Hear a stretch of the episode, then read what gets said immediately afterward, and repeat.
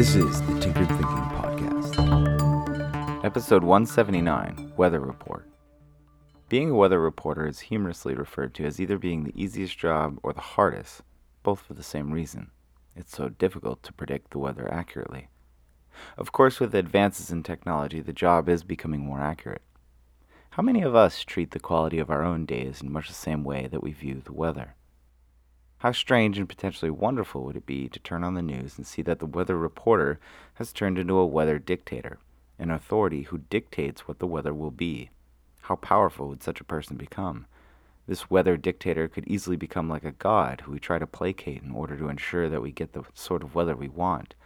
Couples would spend thousands to ensure sunny weddings. Farmers would dedicate huge portions of their crop to guarantee rain. Unlike current weather reporters, who are bound by an external weather that is only partly predictable, each of us has the ability to turn into a weather dictator for the ups and downs, the lows and highs of our own life. While the pessimistic and jaded might think it ineffective and probably ridiculous, it's a curiously powerful exercise to wake up in the morning and declare that the day will be a magnificent one. The jaded pessimists somehow always overlook the self fulfilling properties of any given outlook, particularly their own. Jaded pessimism only has the smallest chances of being cracked by unusually good external events, and even such events are subject to being labeled as whims of fate. Such jaded pessimists might feel empowered by the reliability of such perspectives, claiming that no expectations and no hopes guarantees no disappointment, but always fail to see that such a claim is still a perspective that is focused on external events. It is not a perspective that genuinely springs from an internal place for the sake of the person. Making a declaration that the internal weather of oneself is going to be spectacular, no matter what external events occur, has potential reliability far exceeding any degree of jaded pessimism, if only for the fact that it is internally generated. Sticking to such a sunny disposition might be far more difficult, but we must ask why it is so difficult, and if attempting such a declarative disposition will always be so difficult. Habitual thinking is a difficult, counterintuitive thing to change. In fact, few things are more counterintuitive than changing one's thinking, since intuition is a description of feeling, and much of the way we feel is a function of the way we think. By this description, thinking and feeling seem like two gears perfectly lined up with one another, each spinning the other at exactly the same rate or how the heat of the sun is what creates clouds that block it out, and yet there are still sunny days. Luckily, thinking and feeling, while intimately tied, are not one for one mechanisms, and concepts that we encounter in thinking that don't appear to spark any immediate emotional ramification can end up having deceptively large emotional ramifications down the road.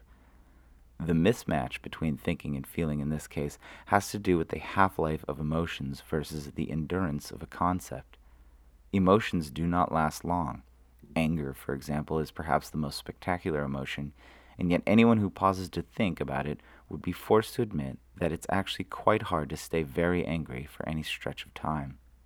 The emotion needs to be continuously fed with mental reminders of the injustice committed or the misfortune rendered. One of the contributing factors to emotions that seem perpetual, like the lackluster emotions of pessimism or even depression, is that much of thinking is habitual. Like a broken record, many concepts in the brain are on perpetual repeat, which renews any emotion resulting from such a conceptual perspective. At the beginning of each day, the record players turn back on, and we hear much the same weather report we've been hearing for potentially many years but a change in thinking can change the tune. And unlike the news, our own personal weather report can create the mental weather we experience. Instead of passively experiencing the day, we might want to wonder what would happen if we start off things by asking, What kind of weather would I like today? This is the Tinkered Thinking Podcast. Thank you so much for listening. If you find the Tinkered Thinking podcast valuable, there are many ways you can support it. You can review it on iTunes, you can share it on social media with your friends, you can blog about it or discuss it on your own podcast, or you can support it directly, and you can do this on the support page at tinkeredthinking.com. Both one time support and monthly subscription support options are available. Thank you for your support of the show. It's listeners like you that make all of this possible.